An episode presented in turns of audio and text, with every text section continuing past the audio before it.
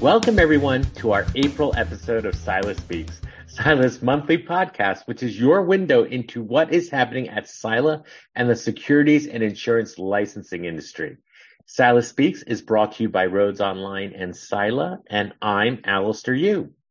And I'm Diana Ivey, and we have a really great episode today. Joining us will be Jeff Brinkman, who is the C E O, president, and owner of Supportive Insurance Services, or S I S for short. We speak with Jeff about his journey in the insurance industry and the evolution of compliance needs over the past forty years. But before we get to our conversation with Jeff, here are some other things that are coming up on the SILA calendar. Allister, can you fill us in? Sure, Diana. In April, there was a SILA Minnesota chapter meeting on April thirteenth. We hope that all those in the Twin Cities area was able to make it. If not, I'm sure that notes and a recap can be found on the SILA site. Also in April, mark your calendars, the early bird registration for the SILA conference in Hollywood, Florida will open April twenty-eighth. So we're all excited about that and meeting you all in sunny Florida. Also, there's some great events coming up in May. On Tuesday, May sixteenth, the SILA Securities Industry Subgroup meeting will happen, and that is on May sixteenth at one p.m. Eastern. Also on the sixteenth at two thirty p.m. will be the SILA Surplus Line subgroup meeting. On Wednesday, the seventeenth, the SILA Adjuster Licensing subgroup meeting will happen at two p.m. On Thursday, May eighteenth, the SILA Agency Carrier subgroup meeting happens, and that's at two p.m. also. And finally, on Tuesday, May twenty-third, SILA's Texas chapter meeting will occur, and that's at one p.m. Eastern, and you can find out more information about all of those meetings in May and how to sign up on the SILA site. Diana, what regulatory updates should our listeners be aware of? Well, I want to highlight three today. Um, there's always, you know, so many updates every day, so I'll pick these three for today. Um, the first one is really are just a little reminder from the state of Delaware. They moved their offices from one location to another, actually back in twenty nineteen. Um, but the Postal Service has been forwarding mail from the old address to the new one up until now. But um, they are no longer forwarding email from the old address to the, the new address. Um, so the Delaware Department of Insurance just wants everybody to make sure they are utilizing the current address, which is listed in the bulletin itself. Um, and then they also list, um, there are seven possible ways of p- making payments to them, you know, listing the correct payee. And those are listed in the bulletin as well. So super important for folks to go ahead and take a look at the bulletin and get the detail on both the address and the payment uh, information. So that's Delaware. Um, North Dakota just passed, actually just on March twenty-eighth, uh, they passed a new uh, law that it, they enacted a new law uh, and it amends and adds to their surplus lines statutes, um, particularly around diligent search um, and also some other sections. So super important for anybody doing surplus lines business in North Dakota to make sure you go ahead and read what the changes are. Okay, um, and that the um, actual new language is listed in the bulletin that's on sila dot org. So super informative. Um, and then finally, I just want to mention state of Washington. They've made an important change to pre-licensing education, um, where actually they will no longer be requiring pre-license education.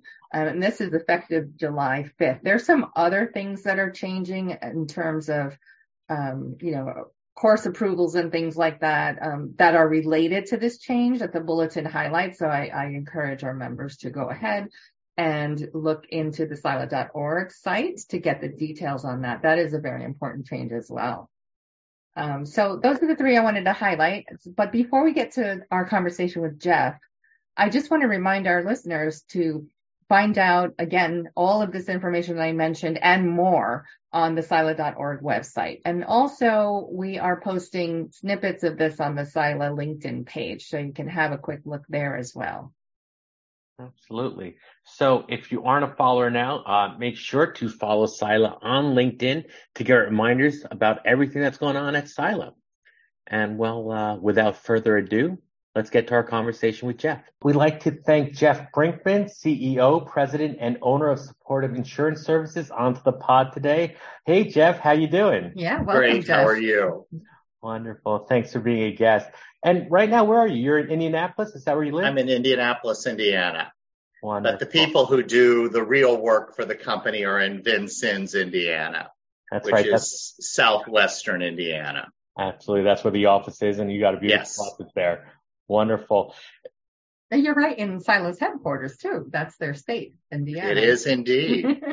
How about that? And is that where you, um, have you always been in Indiana? Is that where you grew up? I grew up born and bred. Wow. I grew up in a small town, which is really a suburb of Indianapolis. So I always say, you know, I've spent my entire life here. It was awesome. Not my original plan, but it served me well. Yeah. Absolutely. So, Jeff, you've been uh, a part of Supportive for many, many years now. But prior to that, uh, how did you get into the insurance industry? I mean, everybody's always has, you know, such a wonderful path in. And once you kind of, what we've learned, and Diana can attest, is once you get in, you can't get out, right? It's like Hotel California. You know? Well, once you get in, you don't ever want to leave. That, that too. Leave? Well, I, and I would say I never wanted to get into insurance, at least when I was twenty-two years old. Um, I graduated from college with a degree in marketing and a minor in radio, T V, film. Um, I was a competitive speaker all through high school and college, which was my real passion, but I knew I had to be able to pay the bills and get a real job. So I was a business major with an emphasis in marketing. Um, I graduated in nineteen eighty-three, and many times when you listen to the news, you'll hear them say, the worst, this is the worst job market since nineteen eighty-three. So it was sort of a benchmark for, you know, a difficult time to get jobs. And when I graduated, I really thought the world was going to be handed to me on a silver platter because I did everything I was supposed to do in college. I was on the union board. I was on the speech team. I was active in all the things on campus. And my life came to a screeching halt at graduation. And so I had a couple of small jobs just to kind of pay the bills and keep my dad off my back until I found a real job. And my father kept saying, oh, there's this company in Indianapolis. They're just hiring lots and lots of people, and you should put in your application. And the company was called Golden Rule Insurance Company, but growing by leaps and bounds. And I'm like, yeah, yeah, yeah, right, Dad. I don't want to work in the insurance industry. So finally, just to shut him up, I sent them an, I sent them an application. And a week later, I get a job interview. So I go in and, and to the job interview, and I had been through so many job interviews prior to that, especially in college, where I interviewed with like Ford, Ford Motor Company, and they put you through, they flew you to different cities, and you interviewed with lots of different people. So I go into the interview, and the transformer on the building goes out, and the building's dark, and so it's it's sleeting. We go leave the building, and the woman I'm interviewing with for twenty minutes said, we're probably going to make you a job offer, but I can't commit right now on the spot. So I get in my car, I drive home, and I'm like, I don't want to work for any company that interviews me for twenty minutes and makes me an offer. But they did. And I came, I went to work there because I didn't have anything better to do. And I thought, I will stay here for a year. And I was there for fourteen. So.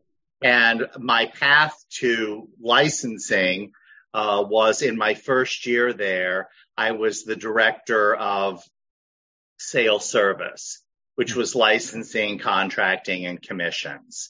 And I kept that responsibility for my entire fourteen years at Golden Rule. Wow.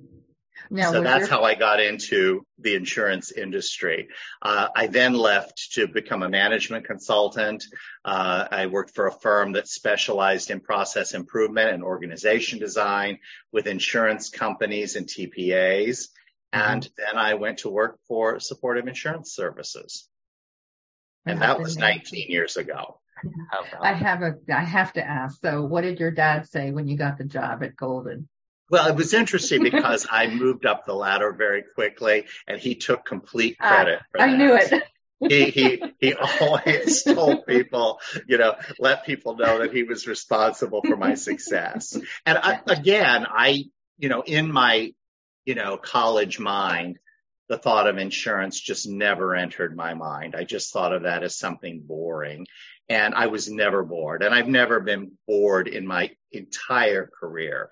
That it wasn't something that I was, you know, I wanted to be in advertising or something that seemed more glamorous and sexy than that, insurance. That's how it is today, even today. You know, it's very hard to convince, you know, folks just coming out of school that insurance is a, offers a tremendous career opportunity for them, and that it's so interesting because there's so many different areas that uh, you can go into uh, through the insurance industry.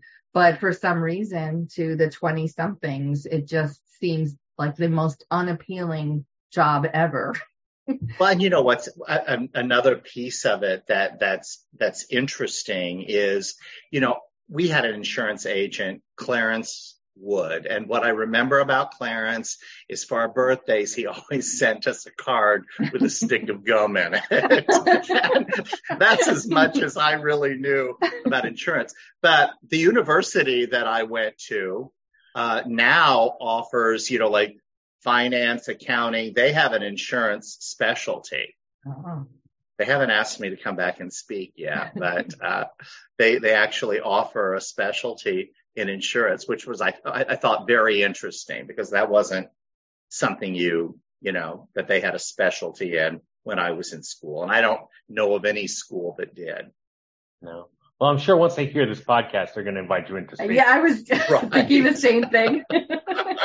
it's, it's a natural evolution. Well, that's right. Step, right? They're, they're probably listening to them every day, podcasts. Well, if anything, doing this pod with us today is is helping you relive your your heart's desire, right? For Absolutely. Speaking and all of that. Absolutely. So. The interesting thing, though, for me, quite frankly, was I did get stuck in operations in my early career. And part of what I evolved into at Golden Rule was I was responsible for all of the sales support operation, which was three hundred fifty office people, really a remote call center throughout the country. Uh, but I was never a salesperson, but my emphasis in marketing was sales. So it wasn't until I came to work at Supportive Insurance Services that I really used my degree in the full sense of what I was specializing in mm-hmm. at school. Tell us a little bit about Supportive, because they that firm has been around for quite some time. And um, how did it start out? Was it because licensing? Was this like pre um, attempts to make uniformity? Is that was it born out of necessity, or how did it begin? Well, interestingly enough, uh, Barb Donner, who founded Supportive Insurance Services in two thousand, actually worked for me for fourteen years at Golden Rule Insurance Company. Um, she ran licensing and commissions for me. Um, and I left to become a management consultant. And a couple of years later, she decided to leave. And one of the things that she had been doing at Golden Rule was continuing education certifications.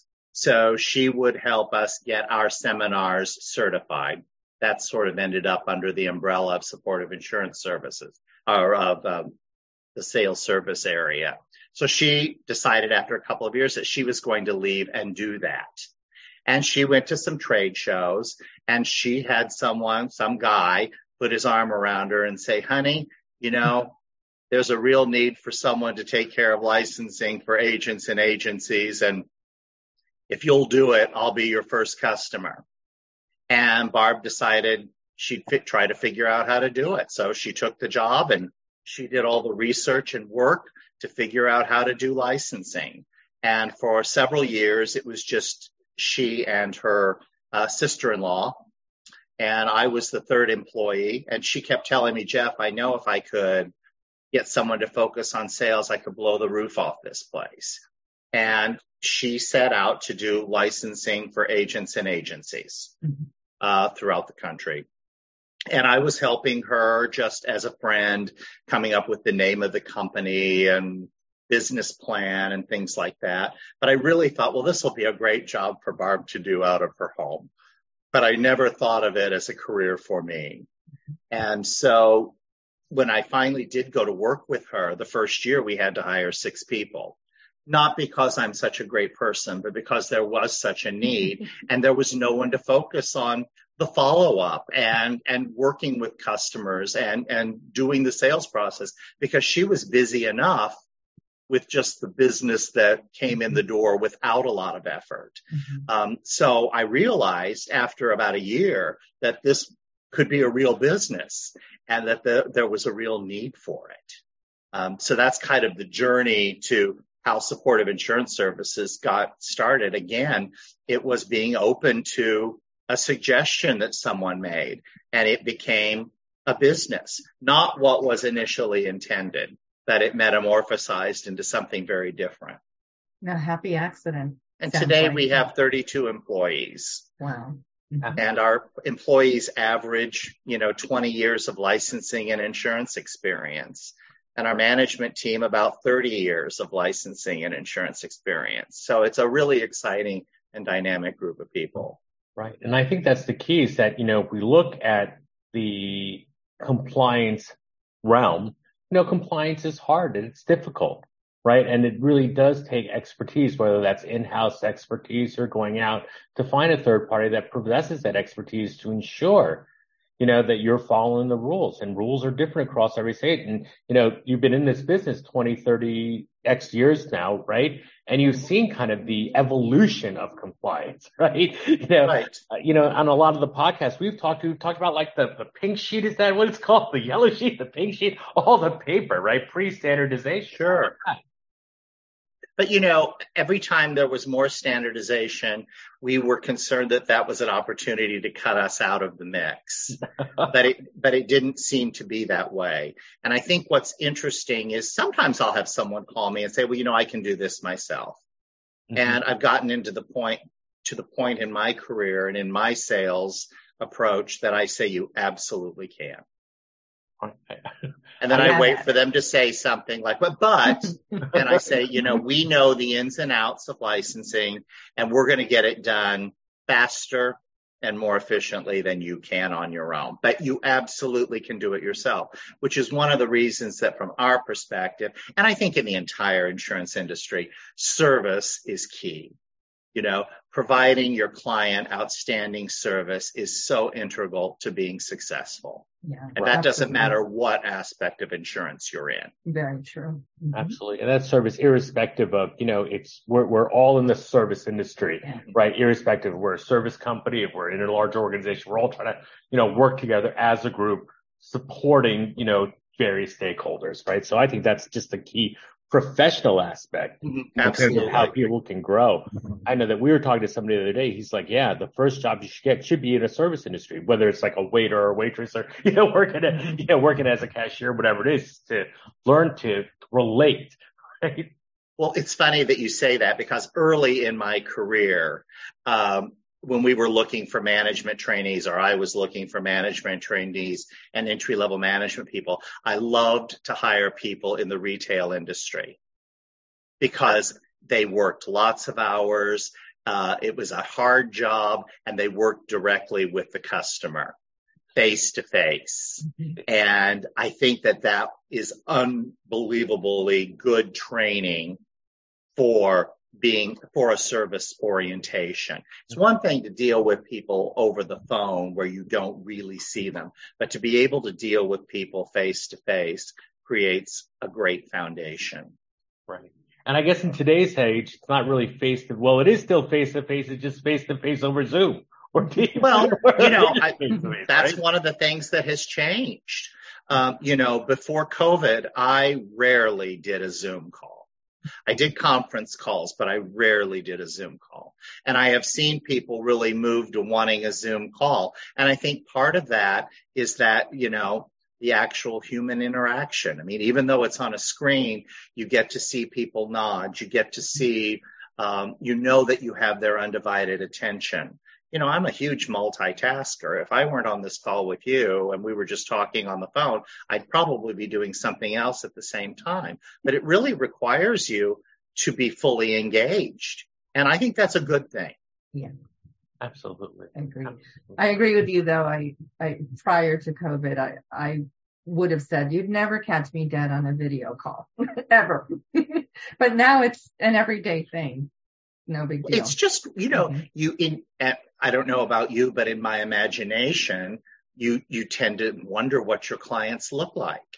And they never look like what I imagine them to. LinkedIn helps because you can go to LinkedIn, and if they're on LinkedIn, you can see them. But, you know, people don't necessarily look the way they sound. That's true. Absolutely.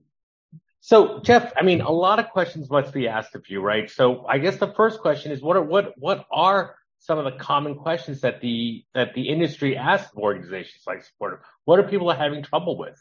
Well, it's interesting because I will find people, uh, our typical client needs to be licensed throughout the country or in a number of states, uh, tries to do it themselves, realizes it's not quite as easy as they thought, and they figure there must be someone out there who does this. So that's where they go seeking someone. And they will oftentimes say, I'm so glad I could find someone who does this, right? Uh, and will take this off my hands. You know, one of the things we say is, you do the selling and let you do what you do best, and let us do what we do best, so that you're not spending your time as a salesperson, you know, doing administrative activities. Absolutely. I guess that's the first step, is they've taken stock in terms of what their abilities and, and inabilities. Absolutely. Absolutely. Or, you know, they've handed it off to someone in their organization, many times someone who has absolutely no experience, and they stumble through it. And, and, and, you know, either don't do it well or, or need, need assistance. Mm-hmm. Usually when someone calls you because they've had a problem, that's, that's a really good sales opportunity. It's the person who has already figured it out and thinks, well, maybe it would be okay to outsource it, that it's maybe a tougher sale. Sure. Sure. What are, what are you seeing as sort of um, com- maybe common misperceptions that industry might have with regard to licensing? Well, it's very interesting because, you know, I've been, I've really been doing licensing since nineteen eighty-four. Wow. And back in the dark ages, there was this whole thing called agency licensing, and some states had it and some states didn't, and some companies required it and some companies didn't. And the company that I worked for, Golden Rule, was always taking insurance co- insurance um, commissions on in terms of rate regulation and things like that. But we were a target for market conduct evaluations. So we had to be incredibly priggish about licensing. We had one hundred thousand agents and agencies throughout the country. So, you know, we no one made their living selling Golden Rule, but it was an ancillary product. But we had to make sure that we were intact, because the number one thing, or one of the easiest things to do in a market conduct exam, is to audit licensing. Sure. Send us a list of everyone that sold a piece of business. Well, they go out and look and see if they were li- if licensed and appointed correctly. Mm-hmm. And oops, you would come across lots of situations like that. Then we started dealing with agency licensing. And in order to pay commissions to an agency, the agency had to be licensed. And did you contract the individual or did you contact the industry, the agency? And that was many, many, many years ago. So to get to your original question, I still have people ask me, do I need to be licensed in Ohio if I'm talking to someone on the phone in Florida, you know, from Florida? Uh, Does my agency only need to be licensed in my resident state, or does it need to be licensed throughout the country? If I'm, you know, selling on the internet, do I need to be licensed in every state? Um, and, and they're very surprised by my answers, which is yes, yes, and yes. Um, and, and, and they'll want to argue with me about it. And, you know, I send them the Producer Model Licensing Act and suggest they read it. you know, I tell them, I, I, I reiterate what it says, but then I'll send it to them and suggest they read it because, you know, these questions are all answered. Um, but I get them over and over and over again um, on a regular basis. And when I say regular, multiple times a month, I'll have someone call me and say, my, this insurance company is telling me I have to have my agency license in every state I do business in. I've been in the business for thirty years and I've never had to do that. Really? I said, well, I've been in the business longer than that, and there's always been agency licensing. But we still have people who come and say they've never heard of it, never never knew it existed. They did it in their resident state, but as they branched out, they didn't realize that that they needed to do that in other states as well. Yeah, they don't understand that it's not like a driver's license. You can't get it in one state and drive anywhere. Exactly, exactly. And they and then it's it, it it isn't a difficult concept. You know, I'll say it's like an insurance, like a real estate agent. If they want to do business in another state, they need to hold a license, and then they'll start to get it. Yeah. But I still have people who argue with me that they don't need to get their agency license. So, and if they're oh, marketing in that name, they need to have it licensed. Or they're going to find out the hard way that you were right. Exactly. Well, it's, it's like you said, Jeff. I mean, the easiest thing to do for market conduct, right, is just show me documentation. Just Absolutely. Show me the license and the appointment. That's it's Absolutely. And, you know, interestingly, when we did that at, at Golden Rule, we were constantly suing a different Department of Insurance. And one of the ways for them to, you know, deal with us was through a market conduct. And we just couldn't make mistakes with licensing because it was very easy. I'm not going to say we never made mistakes because, you know, there's an error rate in anything, but that our, that our licensing was very locked up and, mm-hmm. and, and, and well done. Mm-hmm. Absolutely. So almost forty years in the insurance space, I'm sure you've seen a lot of change, right?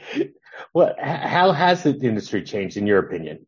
Well, I would say there's a, a several major things, uh, at least from my perspective and what I see. You know, that there aren't a lot of career agents anymore.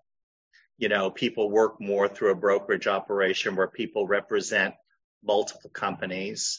Um, I've seen insurance companies move their sales operation in-house as mm-hmm. opposed to being a field operation. Um, and I, I've seen the role of the agent probably more than anything change, uh, and the and the company's getting much more involved in the sales process, if that makes sense. It, it does. Tell me more in terms of the latter, the, the role of the producer and how that the agent has changed. What do you mean by that? Well, I think the companies have taken on some of that some of that role. Um, you know, they've moved the sales process in-house, as opposed to it being a field orientation. Right. Um, I think that, you know, agents have, in order to grow their businesses, have gone to multi-state right. licensing. You know, I think many years ago, the only reason to be licensed in another state was because my client moved to Florida and they, you know, they retired to Florida and they still want me to do their, their, their homeowners insurance and their auto insurance. So I'll get licensed in Florida. No, but it, with the advent of marketing via the internet and the ability to make a sale in any state, mm-hmm. people have had to look at, you know, global U S licensing. Oh, absolutely. I mean, and I even know that- Puerto Rico and the U S Virgin Islands and Guam. Mm-hmm. I mean, because people, you know, the ability to find clients has been broadened because of the internet. And I think those, re- I, the other thing that I think has changed with agents, relationship is incredibly important. Service is incredibly important. But with, you know, younger people today who are very comfortable just dealing with the internet, the human interaction, the face-to-face interaction, I guess I should say, is not as important. They're very comfortable buying electronically. So, you know, people buy directly from the insurance company as opposed to through an agent. Sure. People I still believe the agent is integral to the process uh, because people don't understand what they're buying, and, and the and the agent is there to help people make the right choices and to be truly and fully insured. So I think the agent's role is as important as it ever was. I just think the consumer is looking for ways to save money and to work directly with, with a company, or at least appear to work directly with the company, and cut out the middle person. Right. People aren't getting a stick of gum in the mail anymore. Right. I, I don't know whatever happened to Clarence, but he really, I mean, it really, and Clarence was the brother-in-law of a teacher that my dad taught with. And that's how he became his insurance agent. And I still think the relationships are really important. You know, yeah. Even in our business, so much of what I do comes from referrals. You know, in the early days, there were no referrals because you didn't have that many customers. But over time, referrals become a huge part of your business. And that's true with the agents. Absolutely. Absolutely. Relationships are very, right. very important. Human relationships. Absolutely. So it's not, I'm not negating those by any mm-hmm. stretch of the imagination. I'm just speaking to Allister's question is yeah, oh, what changes have I seen? And those are the changes that yeah. I've seen. Do you, do you also think that, um, I guess new or emerging risks Uh, impact the business, the licensing business? So, for example, we've seen Mother Nature doing very bad things lately with the flooding and the tornadoes and the wildfires and so forth. So it seems there's a need for adjusters, right, to, to you know, do the appraisals.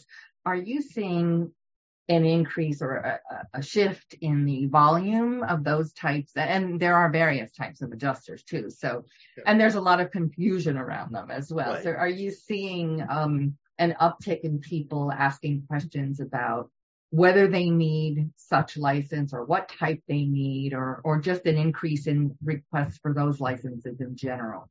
We do. I mean, we didn't do adjuster licensing for a number of years at Supportive Insurance Services. And people kept calling and calling and asking for it. And, and it just so happened, and this was serendipity, we had hired someone who decided to move home after many years of being away. Actually, she and her husband were retiring, and she had moved back and saw an ad for Supportive Insurance Services for licensing and came to work for us. And Barb was saying one day, well, I wish we could figure out a way to do adjuster licensing. And this woman, her name is Beverly Lancaster, she overheard Barb say that. She said, Barb, that's what I did at the insurance company I worked for. And that's really how we got into adjuster licensing. And, and we started doing adjuster licensing because of the calls we got, not because we went out looking for another line of business, but because that was, you know, we got so many calls about it, mm-hmm. and there was so much mystery about it. And now it's forty percent of our business wow. is, is adjuster licensing. But, you know, you have, you know, independent adjusters, you have staff adjusters, you have public adjusters, right. and all with different different needs. Yes. Um, and so we deal with that a lot. Mm-hmm. And the, probably the biggest uh, issue that I deal with, Diana, is um, whether or not the adjuster firm needs to be licensed. Yes, that's another big um, question. And, and a lot of times the firm finds out it needs to be licensed because they get a fine because they were doing business in, in X state and didn't have, you know, an adjuster firm license. Right. And so, oops, now I need to go and, and, and, and make that happen. And then others know about it and just don't know how to go about it. So mm-hmm. we do that on their behalf. Absolutely. Did you see an uptick in the whole pet insurance thing? I know that was like a big deal. We have yeah. a number of pet insurance clients who have very healthy businesses. So yes. Yeah. Um, You know, I see a lot of, um, one of the things I'm seeing in the InsurTech world is a lot of people are getting licensed because they want to be compensated for their leads. And so, you know, they're partnering with an insurance company or a brokerage operation. And in order to be compensated, they need to get licensed throughout the country. So we're actually holding someone's hand through getting the designated responsible producer mm-hmm. license mm-hmm. and then getting the business entity license so they can receive compensation from whomever they're working with. Um, we have people, you know, from overseas who want to do business in this market. And that's a real tough educational process, because when someone's doing business in X country that's smaller than the size of Indiana, or definitely smaller than the size of California, they don't understand the magnitude of licensing, and that they need to have someone here and they need to have a business space here, because they believe that they can just start licensing, you know, selling stuff over the internet. That's not how it works.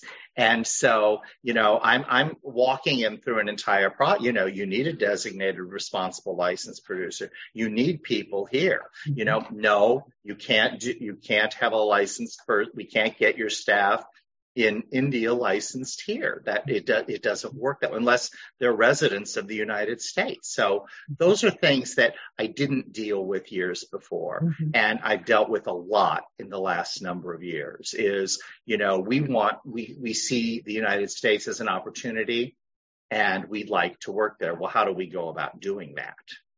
Right. And it's not as easy as it might be in their home countries. Yeah, absolutely. Now the world is getting flatter, right? And there are just so many more avenues to, you know, communicate and distribute, you know. It is. And it, you know, it's not uncommon to, for me to be on an international call. And, you know, because people want to grow their businesses. And as we become more global, that's an important thing. I think, uh, Diana, back to your original question, you know, I've seen a lot of, a lot more Um, unique and creative uh, surplus needs for surplus lines yes. licenses. Yeah. Mm-hmm. And so those are things that, you know, I've seen an uptick in, is licensing a lot more people for surplus lines, because mm-hmm. they're selling non-admitted products for things like drone insurance or jewelry insurance. I remember one of um, one of my original surplus lines clients, and this is a number of years, he was a jewelry appraiser. And he thought, well, I should work on insuring these people's, you know, jewels. And, you know, Elizabeth Taylor was one of his clients. So as an appraiser. And so he decided to get into the, the jewelry, uh, you know, insurance market. Well, when you're dealing with a multi-million dollar jewel, you know, that's generally a surplus lines sale. Absolutely. Does Supportive also provide surplus lines filing support, or, or when these? No, we oh, do the licensee, okay. But we don't do surplus lines tax filings. So no. Hopefully all those folks who are getting their surplus lines licenses are uh, making sure they're going to follow through. Otherwise, well, and I have yeah. people I can refer them to. Yes. For that. It's not something that we've at least up to this point been willing to take on mm-hmm. because we don't have any real expertise. Right. It. It's the tax function. Absolutely. And, and so it becomes, you know, I'm not going to say that we won't do it someday, but at this point we do not. Yeah. Yeah. It's one of those things where like uh, the, getting the license is one thing, but then making sure you maintain it properly is another thing. Absolutely. Surplus Absolutely. One of those thorny ones. But, um, and, and it, the other thing is, you know, people really understanding that market. Mm-hmm. Absolutely. And I, I'm not going to even, you know, say that I'm an expert on any level, but, you know, people really understanding what surplus lines licensing is. And people will come to me and say, well, do I need X? And I refer them to their insurer. You know, I say, you know, you need to talk to the insurance companies you're representing, you know, about what licensing they're demanding you to have. Absolutely. Absolutely. You know, especially like with travel insurance. Do you need a travel insurance license? Will the life and health and P and C license you already have suffice? You know, that depends on the state, and that depends on what different companies are doing. So, you know, I, I, I don't ever want to take the place of their relationship with their insurance company or companies they're representing. I think it's important that, you know, agents talk to them as well. Absolutely. Absolutely. So can you tell us a little bit about, I know you have a long history, you all yourself and your firm, um, as being connected to or involved with SILA in some way. Can you tell us a little bit about that involvement and what benefits perhaps you have enjoyed as far as being a member?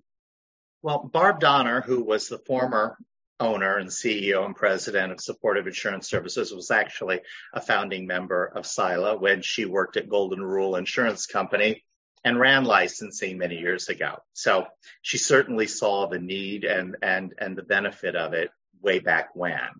Um, and that was in the, the nineties. Um, but we, SILA is always our starting place for research. You know, uh, if someone calls us and comes up with a type of license that we've never done, uh, we look to SILA and see, what does SILA have to say about this? What kind of research has always already been done? Um, so that's our first step in making sure that, that we know what we're talking about. Then, depending on what we find there, we may have to do a lot more research. You know, my managers are involved in some of the SILA special groups, uh, and find that those meetings are invaluable. So we, we look to SILA, you know, for education and resources. Uh, and that has served us very well. We've been a member of SILA since the beginning of, of the company, mm-hmm. and we continue to find value in SILA. Yeah, well, and I rich, think rich resources for sure. That, that's really important. I mean, you have a team of of experts, and you know we all work with experts in the field, but still just being able to go in to a place, an association like SILA, to share and to get other information that you may not be familiar with, or you know just want to get you know um, agreement on. Right. Well, and if you ever really think you know everything, you've got a problem. Yeah, that's true. You know, that's your first changing. problem is is is being a know-it-all. That, uh, there are always things to learn, and uh, you should never forget that. So, absolutely. you know, the whole management team, you know, goes to um, the SILA annual meeting. Um, we actually, you know, we we are vendors there as well as participants. Um, because it is such an integral part of, of what we do. Right. I mean, if you have all the answers, then you're not asking the right questions, right? That's what they say. Absolutely. And, you know, one of the things I think is interesting is we, we're a member of some other organizations too, and I can't tell you how often I refer clients to those organizations because they meet the special need that they have. Mm-hmm. And SILA has certainly met a special need that we have. Wonderful. Jeff, before we let you go, we always ask, you know, all of our guests our final question. Um, I'm gonna, I'm gonna ask it here, which is, looking back on your long career, if you had some advice outside of what your father gave you, some of your own advice to your younger self, what would that be? Well, I think my advice, um, and probably this is not just from a business perspective, but from a, a personal perspective as well, is to be open to all the possibilities and to not be one directional. Um, you know, a lot of times you'll, you'll see people who are successful and they'll say, I knew from the time I was, you know, three years old that I wanted to be an insurance agent. And I, I, and I knew from that point in my life that that's what I wanted to do. And I worked toward that. And if you want to be successful, you have to be that driven. I think there are lots of bright, talented, you know, motivated people who don't know what they want to do with the rest of their lives. They have some sense of it, but they don't know what they want to do with the rest of their lives. And uh, I think the most important thing is to be open to the possibilities, because you never know where your life is going to take you. And I find it, um, it's just something I enjoy learning about other people, is when you went to college, what did you go to college to be or to do? And then to find out what they're doing today. And in more often than not, you find people doing something very different than what they thought they would be doing when they went to school. Another group of people I loved to hire were teachers.